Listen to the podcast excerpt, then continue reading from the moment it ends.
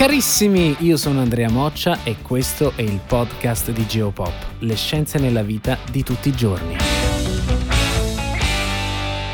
La COP28 non era iniziata nella maniera più promettente, ma dopo due settimane di negoziati si è arrivati ad un accordo sulla fuoriuscita del fossile. In Italia se ne è parlato pochissimo, a mio avviso, per questo motivo vorrei fare una breve sintesi dei punti salienti di questa COP28. È stato ufficialmente approvato all'unanimità il testo finale sul cosiddetto Global Stock Take. Questa parola la troverete in giro parecchio sul web, sui giornali.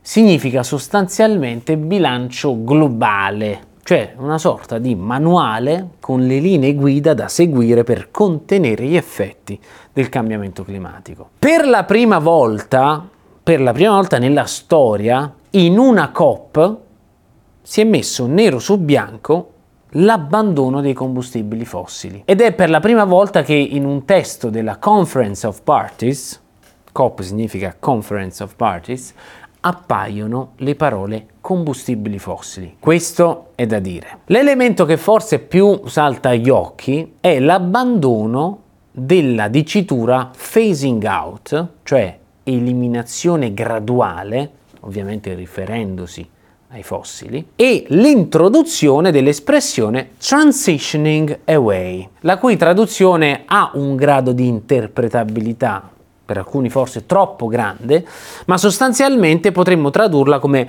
uscita progressiva o transizione. Questa formulazione, transitioning away, e non phasing out, è stata valutata debole per alcuni, da altri un compromesso storico. Sta di fatto che è indiscutibile che per la primissima volta dal 1995 primo anno in cui si fece la COP, tutti i paesi coinvolti si sono accordati e hanno preso un impegno in forma scritta nell'allontanarsi dalle fonti fossili. Questo non era mai successo. Ora il succo qual è? È che con questo accordo si chiede alle parti, cioè 198 paesi, di seguire otto fasi che sono fondamentalmente le stesse riportate dall'articolo 28 del famoso accordo di Parigi. Voglio leggervele proprio come riportate nel documento originale. Numero 1.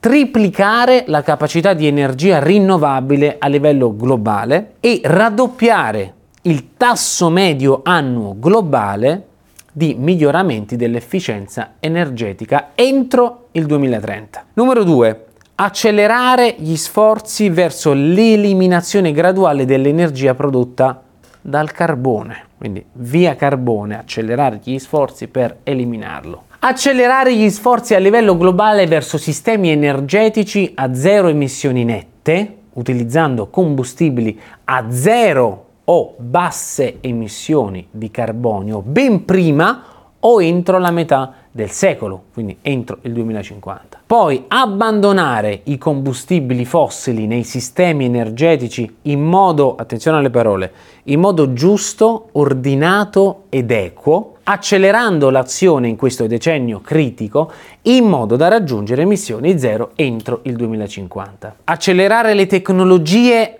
a zero e basse emissioni, tra cui, attenzione, le energie rinnovabili, il nucleare, il tanto dibattuto, soprattutto nel nostro paese, nucleare, le tecnologie di abbattimento e rimozione come la cattura, l'utilizzo e lo stoccaggio del carbonio, in particolare nei settori difficili da abbattere, in quei settori hard to abate, cioè in quei settori dove è veramente difficile abbattere le emissioni CO2 di carbonio. E la produzione di idrogeno. Idrogeno a basse emissioni di carbonio, quindi si parla di idrogeno verde. Altro punto, abbattere le emissioni diverse dalla CO2 a livello globale, comprese in particolare le emissioni di metano entro il 2030, perché come sapete il metano è un gas serra, anzi è un gas serra molto più potente rispetto alla CO2. Accelerare la riduzione delle emissioni derivanti dal trasporto stradale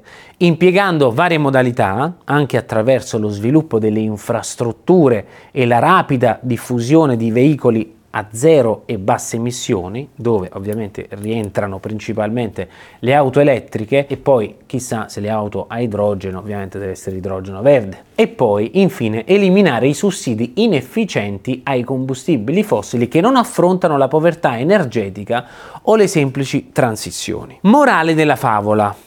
A parole sulla carta è chiaro. Parola chiave transizione. Il fossile non scomparirà domani, o tra un anno, ma dovrà uscire di scena in maniera graduale.